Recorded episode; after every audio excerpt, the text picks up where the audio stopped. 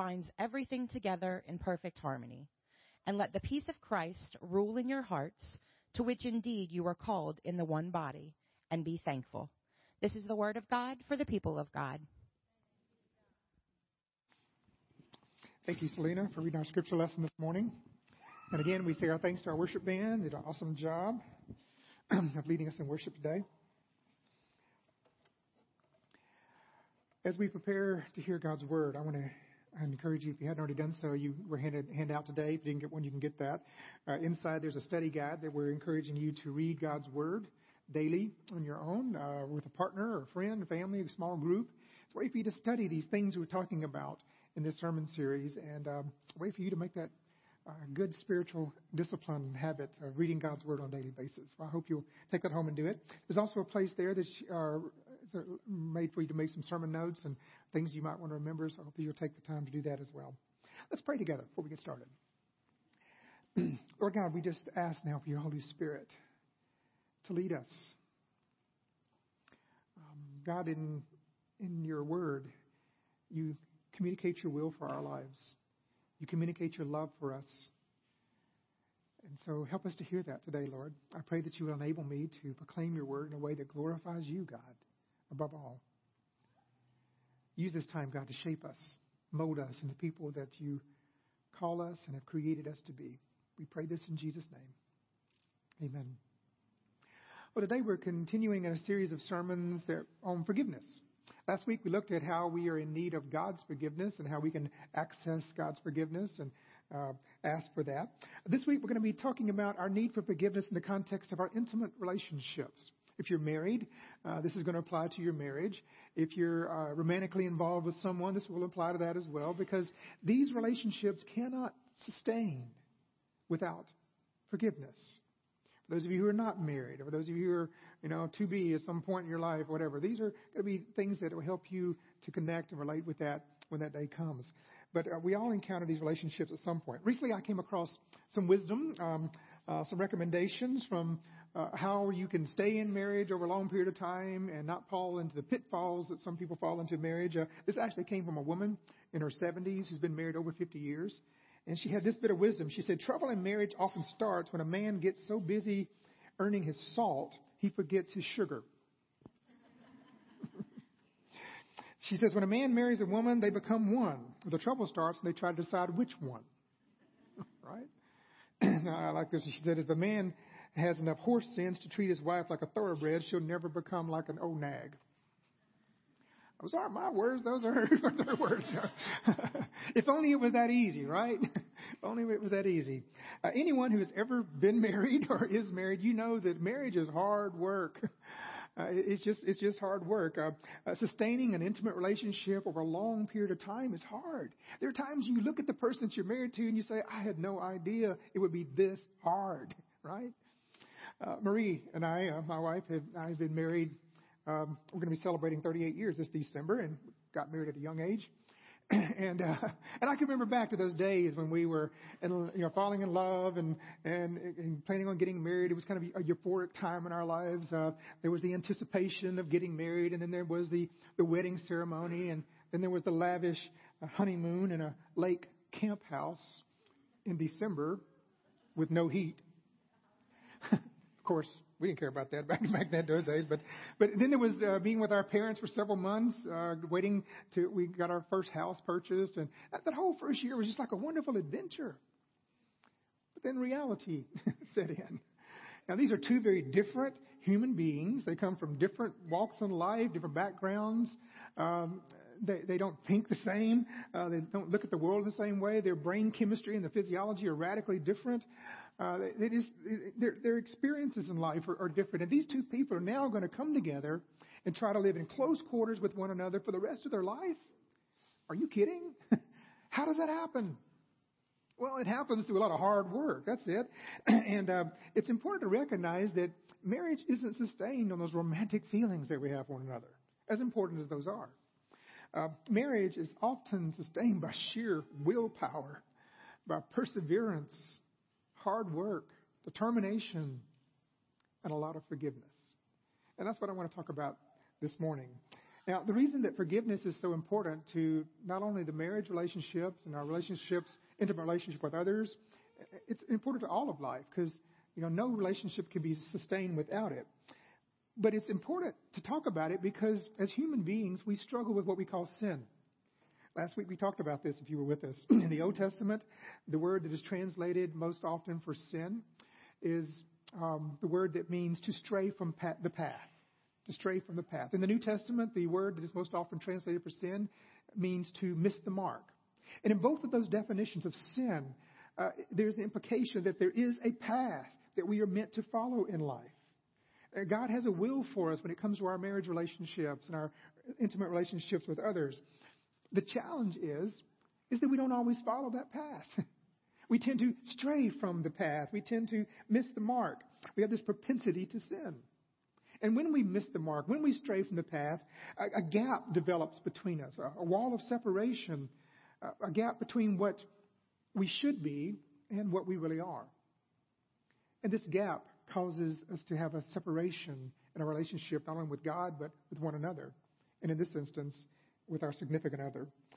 So sin is that nature that causes us to stray from the path that God has created us to follow in life, to miss the mark. And as a result, a gap of separation is created between us. And so, if you want to succeed in marriage, you need to know two things. You need to, first of all, understand what successful marriage looks like.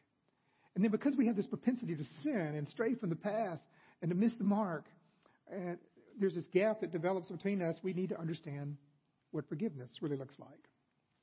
And when it comes to understanding what the path should really look like in marriage, we turn to the Bible, first of all, because the Bible has a lot of wisdom about God's will for us in this area of our lives. And there are lots of passages that we could uh, pull from on this subject, but the one that we have before us today, I, I often use it almost every wedding ceremony that I do because it's so important. Uh, these words are written by Paul, the Apostle Paul, to the believers in Colossae. And he was writing them to help instruct them how they are to live together in the context of a Christian uh, community. But these words are very applicable and very appropriate for how we are to try to live together in the context of a Christian marriage. Paul says, As God's chosen ones, holy and beloved, clothe yourselves with compassion, kindness, humility, meekness, and patience.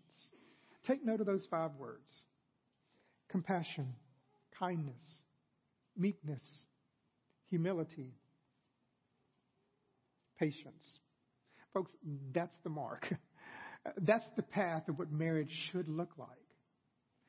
And again, you know, when I when I visit with couples who are getting premarital counseling, going before trying to get married, I always tell them, I say, if you will just do these five things, you're going to find it really hard to mess up your marriage.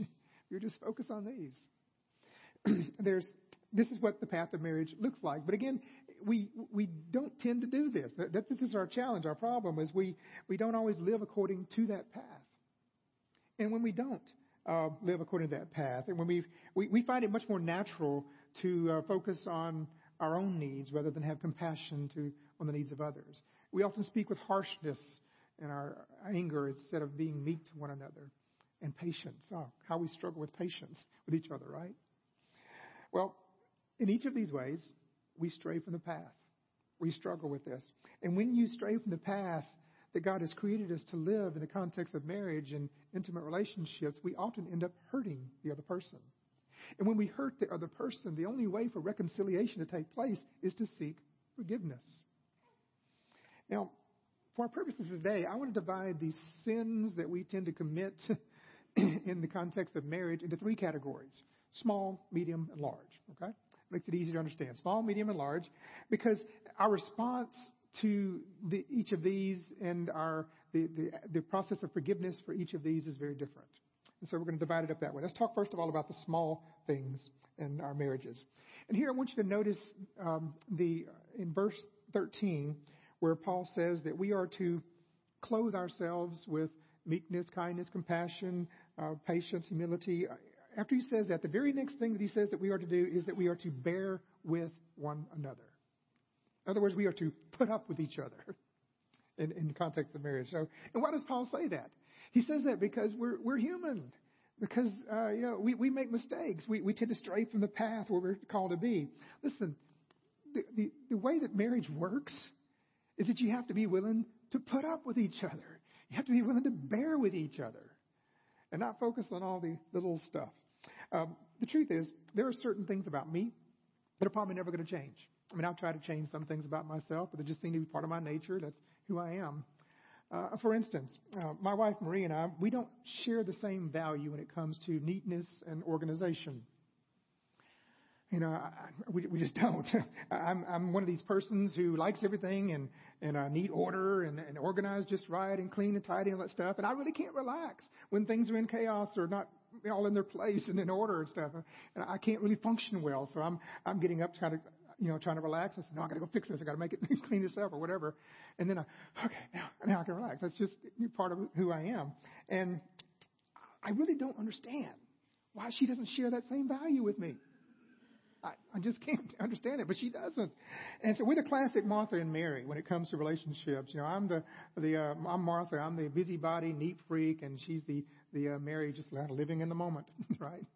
And uh, and you know what I've come to learn is that that's probably not going to change after 38 years. You know, that's just not going to change. That's just the way we are, and I just had to come to accept that. Uh, that's just that's that's just life. This, this is why I think the Apostle Paul says that uh, in the next verse, he says, if anyone has a complaint against the other, uh, they are to forgive each other. Just as the Lord has forgiven you, you should also forgive one another. Now, we've been uh, using this analogy of stones in this series of sermons uh, to represent the uh, sins and the burdens that we commit in life and that we carry around with us.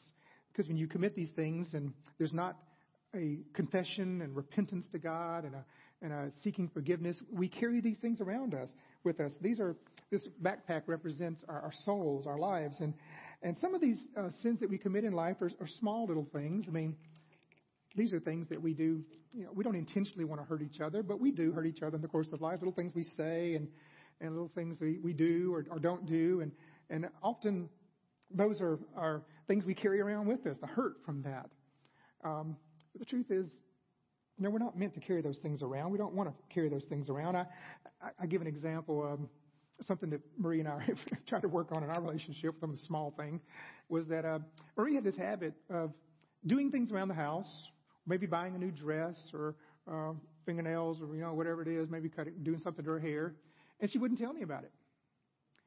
And I'd come home and she'd just wait, you know, until I noticed it of course, I didn't notice it, you know, and, and uh, so I'm just like, uh, I'm, during the day, I'm sensing this, this separation, this distance growing between us, and I'm like, okay, something's not right. I don't know what's going on. something's not right. And about bedtime, she says, well, you didn't say anything about what I did in the living room. You didn't say anything about my new dress, so you must not like it. I'm like, what new dress? We're trying, I didn't, I didn't know. It's not that I don't like it. I, I just didn't notice it. And, you know, uh, so now she's learned pretty well that she tells me when I come home those things that she's done. So it gives me the chance to be able to say, oh yeah, I love the dress or I like, you know, I like this or that. Uh, but she, she could have not told me that and she could have uh, just, just taken those things and just kept them, you know, put them in her heart. So every time something like that would happen, she'd say, yep, that's, another example. He doesn't care. He doesn't love me. See, he doesn't notice. She could have done that. And that's often what we do with these small things in our life. This is why when it comes to the, the small things that happen to our lives, we're what Paul says we're supposed to bear with one another. you know, we're supposed to say to one another or say to ourselves, you know, I know that he loves me. It's just that he didn't notice. And it's not like he doesn't love me, doesn't care. He just didn't notice. I mean, I'm not going to sweat the little things. I, I'm not going to let those things fill up my life with negativity. And so, with those kind of things, you know, we're called to let those go. To, we, we don't need to sweat the small stuff in life when it comes to our marriage relationships. But you have to realize those small things can become big things if we don't attend to them, we don't uh, deal with that. And so if you've got something that's going on that's repeating itself over and over again, it's, it's growing in your resentment and it's becoming more serious for you, then you need to talk about those things. But you need to do it in the spirit that Paul instructs us to when he says you are to do that with kindness, with meekness, humility, patience, uh, compassion with one another. That way, the small things don't become big things. But more often than not, we don't let the little things go. Uh, we tend to want to hold on to those things, and so what we need, what we need to learn is how to, to change our accounting procedures in marriage. Uh, you, you know what accounting procedures are. You have this ledger, and you record debits and you record credits. Well, what I find interesting in marriage is that when we record stuff in marriage relationships, we tend not to record the credits, we only record the debits. Amen? you know what I'm talking about. Uh, we only focus on those things that when somebody does something wrong, or somebody hurts my feelings, they didn't didn't do this or that, and we we remember that. Know, we we keep record of that, but we don't keep record of the credits. We you know when those things happen, we're always saying, "Ah, oh, there's there's another example. There's see see he doesn't care. No, she doesn't she doesn't care about me." So we we keep up with those things. Here's the thing: if that's your accounting procedure in marriage, where you only keep record of the debits and not the credits, then you're going to find your marriage is a miserable existence.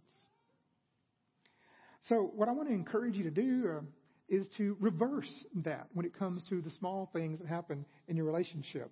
What would happen if you only kept record of the credits and not of the debits? Paul says at the end of this passage that we have for us today, he said, after all these things, he says, but remember, always be thankful. Always have an attitude of gratitude toward the other. Always be thankful. At the end of 1 Corinthians 13, he says, Love keeps no record of wrongdoing. When we change our accounting procedure in our marriages, in relationships like this, then you're going to find much greater joy uh, than you would if you only focus on the negative. You're going to find this helps you to see the other person in a different way. It helps you to change your heart toward the other. It can transform your relationship, and the dynamics that are there. So, as Paul says, we learn to bear with one another. And we focus on the things we're thankful for in our relationship. Now, you need to recognize that this advice doesn't really work when it comes to the medium sized stones in our relationship. Uh, these are the things that you really can't just let go of. These are things that, um, you know, like when there's dishonesty in relationship or when there are words that are said and that are hurtful to one another. Or maybe there's humiliation that we give to one another. And when we do this and do those things, and we're not seeking to say, I'm sorry or forgiveness there, what we're actually doing is we're, we're putting these things into our spouse or into our significant other's life. We're actually putting that pain in, into their lives, and we're feeling that. Like we wonder why there's there's we don't feel love anymore. We wonder why we don't feel the closeness, why we're not laughing together, why we're not wanting to be with each other anymore. It's because we put all this stuff into that person's life. And we've left it there. We haven't tried to make it right. And so it's really hard now. It's just really hard. And when we hurt each other in these ways, there are really only two responses that we have. One is to seek justice. The other is to seek mercy. What justice looks like is it's, you know, justice is trying to make things fair. It's um, trying to make them right. For some people, it's to get even. And when your partner never experiences mercy from you, when they never feel mercy or hear mercy from you, then more often than not, they're going to turn to seeking justice. What justice sounds like is, you have hurt me, so I am going to hurt you. Why should I do that for you when you've not done this for me or you've done this thing to me? That's justice. And when you practice this eye for an eye, tooth for a tooth in the context of marriage, what you end up is two people who are both blind and toothless. And there's no joy in that, right? Well, that's where we end up. So, how do we experience forgiveness in the context of these medium stones or sins that we see in marriage? Well, I think it's the same as what we learned last week in our relationship with God. The first step is the act of repentance. Repentance. And here, I, I want to encourage you to write down four words in your sermon notes this morning that you can apply to your, your relationships, intimate relationships with others. When it comes to forgiveness, the first step toward um, in these medium-sized sins that we commit in our relationships is that of awareness. You have to become aware that you've hurt the other, that you've done something that, or said something, or not done something that hurts the other. You have to become aware of that. And then uh, after you become aware of it, you're brought to the, you're supposed to be brought to the place of remorse or regret. I don't know how it works for you, but in my marriage, when my wife Marie makes me aware of something that I've done that has hurt her, my first response is not often regret. It's not often remorse. It, it tends to be to be defensive. You know, I'm going to kind of, or, or wait a minute, I, I try to justify my position or make excuses for it. That tends to be my first step. So sometimes I have to take time and, and think about it and become aware of the hurt that I put in her life. And then, of course, comes confession. And confession is always accompanied by forgiveness, a request for forgiveness. But the confession has to be sincere. I mean, a confession is not, I'm sorry, but that thing that you did caused me to, that's, that's not a confession. Confession is not saying, I'm sorry, so now get over it. confession is a sincere, heartfelt regret for what you've done. It is saying to the other, I am so sorry. I love you. I never intend to want to hurt you. And I'm sorry that this has happened. Please forgive me. Let's make this right. Now, most of us are pretty good at those first three steps, but it's the fourth step is most important, and that is change. You know, it's, it's not enough confession to confess and say I'm sorry or to ask for forgiveness, and it just be that. You have to take that commitment to changing your behavior, and not doing that thing anymore, at least trying not to. Now, will you do that thing again? Probably, because we're human and we tend to stray from the path, and sometimes you have to go back and you have to ask for forgiveness again. Remember how Jesus answered that question? How many times should we forgive? And Jesus said, not seven, but 70 times seven. Now, understand, I'm talking in broad and general terms here. I mean, every situation is different. If you were to give me a, uh, a particular situation, I might counsel you different on this. But in most cases, in general terms, if your partner earnestly repents and asks for your forgiveness, then we are to show grace. We are to show mercy. As Paul says, as the Lord has forgiven you, you also must forgive others. And aren't you grateful that God forgives us more than just one time? I mean, can you imagine if God says, oh, I forgave you once for that, I'm never going to forgive you again? You know, God forgives us, and we should forgive others. Now, when you repent, what you're doing is you're taking those stones out of your partner's life. You're saying to them, listen, I don't want you to carry this around with you anymore. Here, let me help and take that away from you. I, I don't want to burden you with that pain anymore.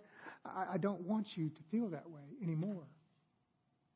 And so we're trying to take those stones that are burdening their life away from them. But sometimes, you know, your partner has, has tried to take these stones out of your life. They've tried to apologize. They've tried to make things right. But sometimes we don't want to let go. Sometimes we, we say, I like this one. no, I, am no, I'm not. I'm not going to let this one go, because I can bring this one up when I need it, and I can get even, or I can, uh, you know, I can. I, I, it's got me leverage. You know, I'm, I'm not going to let this go, and so we hold on to this. But let me ask you something: Who's who's at fault now? Who's creating the wall now?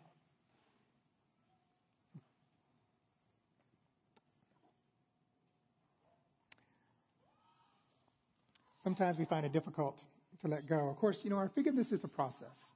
It's something we have to have time and and often when it comes to forgiveness, particularly in these medium stones, it's just a matter of sheer willpower. Sometimes you don't feel forgiveness, but you do it because you know that you need to do it. You should do it. And you also do it because you realize there is at some point you're going to need that same kind of forgiveness from the other. And that leads us to the next level of sin, and that's the larger stones. The kind of stones that threaten to destroy our relationship and destroy the other person. And when I think about these larger stones, I think of things like physical and psychological abuse. I think of addictions that drag the whole relationship down. I think of um, things like uh, serious betrayal of the other's trust. And of course, infidelity. And as we talk about these larger stones, I want to focus on that issue of infidelity because I think all of the other principles we're talking about here will apply to all these other larger stones. Infidelity is a serious problem in marriage today. It's growing statistically Um, there are even television shows and websites that encourage it as a new norm and um, a new um, a natural way of life and things. Um, but before you cast judgment on others, what we need to recognize is that any of us, given the right circumstances, could be tempted. That's why you need to recognize what those circumstances are. You need to build in healthy boundaries to protect and to keep those things from happening. Now, when it comes to violating another's trust with the uh, sin of infidelity, at the time, we don't really think about the, the weight, the pain, the devastation that we're going to be placing in the other's life that we're betraying. We don't think about that at the time. But, you know, when we do something like that, infidelity, adultery, and marriage, we're, we're like placing this huge stone in their life. And, you know, this, even if I, I, if even I could pick it up, I mean, I really can't carry that, but if I could pick it up, it would, it would tear this apart. Because this was never meant to carry this. And so, what do we do with this?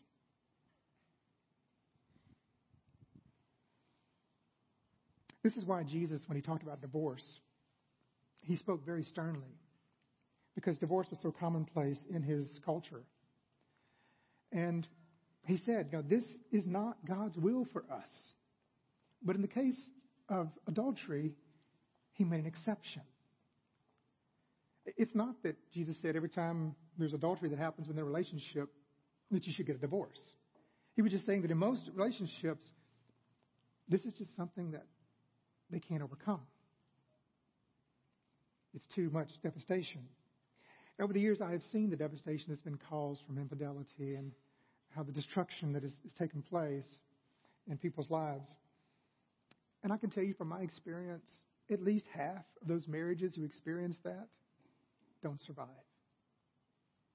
But at least half do. And strangely enough, with tremendous mercy and God's help, often those relationships can become, can become stronger than they were before. Doesn't always happen that way, but to some it does. Listen to how one woman uh, got her uh, testimony of how she struggled with infidelity, and I want to share it with you. She said, I wasn't sure at first that I wanted to forgive my husband, but I decided to try it. It helped that he admitted to the affair and said that he wanted to work to rebuild our marriage. I thought at first that I should forgive him because it was the right and Christian thing to do. But at the same time, I argue with myself that I should walk away because it just hurt too much. There wasn't a moment in time where I could say, okay, I've forgiven him. Forgiving him was something that I had to decide to do daily. You don't, you just don't let go of this. Uh, you have to work at this daily over a long period of time. It got easier over time, she says. I don't think that forgiving him was necessarily only for his sake. I needed to forgive him for any, uh, for my sake as well, because if I didn't, the bitterness, the hurt, and the anger was still in control of my actions and emotions. Besides forgiveness, we had to rebuild trust as well. In the beginning, I wanted to know when it wouldn't hurt anymore and when I wouldn't think about it every day. And again, there wasn't a mark in time when it didn't hurt as much as and as I was not thinking about it as much, but over time, it subsided. Therapy was another thing that helped us to get through that because we realized the problem wasn't just the affair. That was a presenting symptom to underlying problems in our relationship. I think that was the key, she said, for me to be able to eventually forgive. It was the realization that even though the affair was not my fault, I was at fault at some of the problems within our relationship. And on the, pa- on the part of the husband, there was genuine repentance. That was the only way forward. Now, earlier we said that when you repent, you often get the opportunity, but understanding that we're human and we stray from the path, and sometimes we have to go back and we have to ask for repentance and forgiveness again. But in this case, if you're lucky enough to get one do over, and most don't, if you're lucky enough to get one, you need to be thankful because that's probably all you're going to get. And with this kind of this this kind of pain, you know, you, there's no way that your partner can get over this on their own. So you're going to have to help them with this. And you have to, to reach out and you have to, to try to, to help this person with this because you don't forget this kind of stuff in a day. You don't forget it in a week. You don't forget it maybe in a year. I mean, you never forget it. Eventually, your partner may be able to let it go. It's not that they're going to forget it, they just choose not to think about it all the time as much. It's a decision to do that. And they offer grace. But now, who's carrying this? I mean, if you're the one that committed adultery in your relationship or some other serious sin that is causing destruction to your relationship, you're the one that's having to carry the weight of this guilt and the shame and the pain of it. You have to carry the weight of knowing the pain and devastation that you placed in your partner's life. What are you supposed to do with that? Well, this takes us back to what we talked about last week. You know, we know that God is willing to forgive the worst of sins. We know that. But often we struggle with letting go of those sins. Or do we hold on to it we struggle to forgive ourselves. So, how, how do you rid yourself of, of this kind of weight? You want to know how?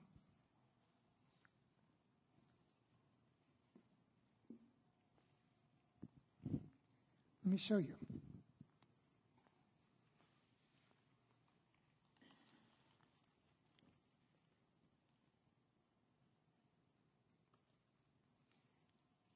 You give it to God. you earnestly repent, you confess before God, and you say, Lord, I am so sorry for what I've done. I'm so sorry for the pain and the hurt that I've placed in my loved one's life, the destruction I've caused the people I love. God, please forgive me. Cast not your face from me. Wash me clean of my iniquities. Create a right spirit within me. That's the prayer of King David when he committed adultery with his with Bathsheba. He turned to God. He repented. And if this is you and you're carrying this around with you, the weight of this kind of sin, then the, the word to you today is that Christ died on the cross to forgive us of our worst of sins. And Christ loves us. You know, He may not save your marriage, but we don't, he doesn't take away the consequences of our actions. But you can find joy again. You can find life again. It's the place to begin. In that spirit, I want to invite you to pray with me. You know, if you're one of these who is carrying a heavy burden of guilt and sin in your life, I want to invite you just to make that confession to God whatever that might be, whatever you're convicted of confessing to God in your own private prayer time, just say, God, please forgive me of this thing. Offer it to God.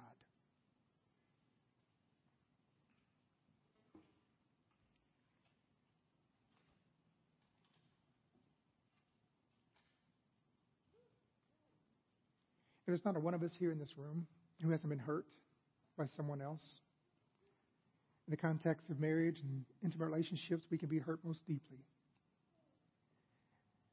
And if you're carrying around the weight of that, that's embittering your life and helping, robbing you of joy, then I want to invite you to just offer that to God. and Say, God, please help me. Help me to let these things go so that I may find life. Give me your strength, God. I can't do this on my own. Help me each day to trust in you.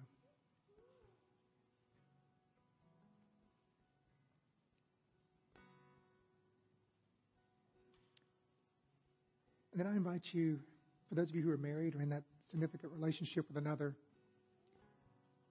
to offer a prayer of thanksgiving for your spouse, for your significant other. Thank you, God, for this person, the blessings they bring in my life. Offer a prayer of gratitude for them in that relationship.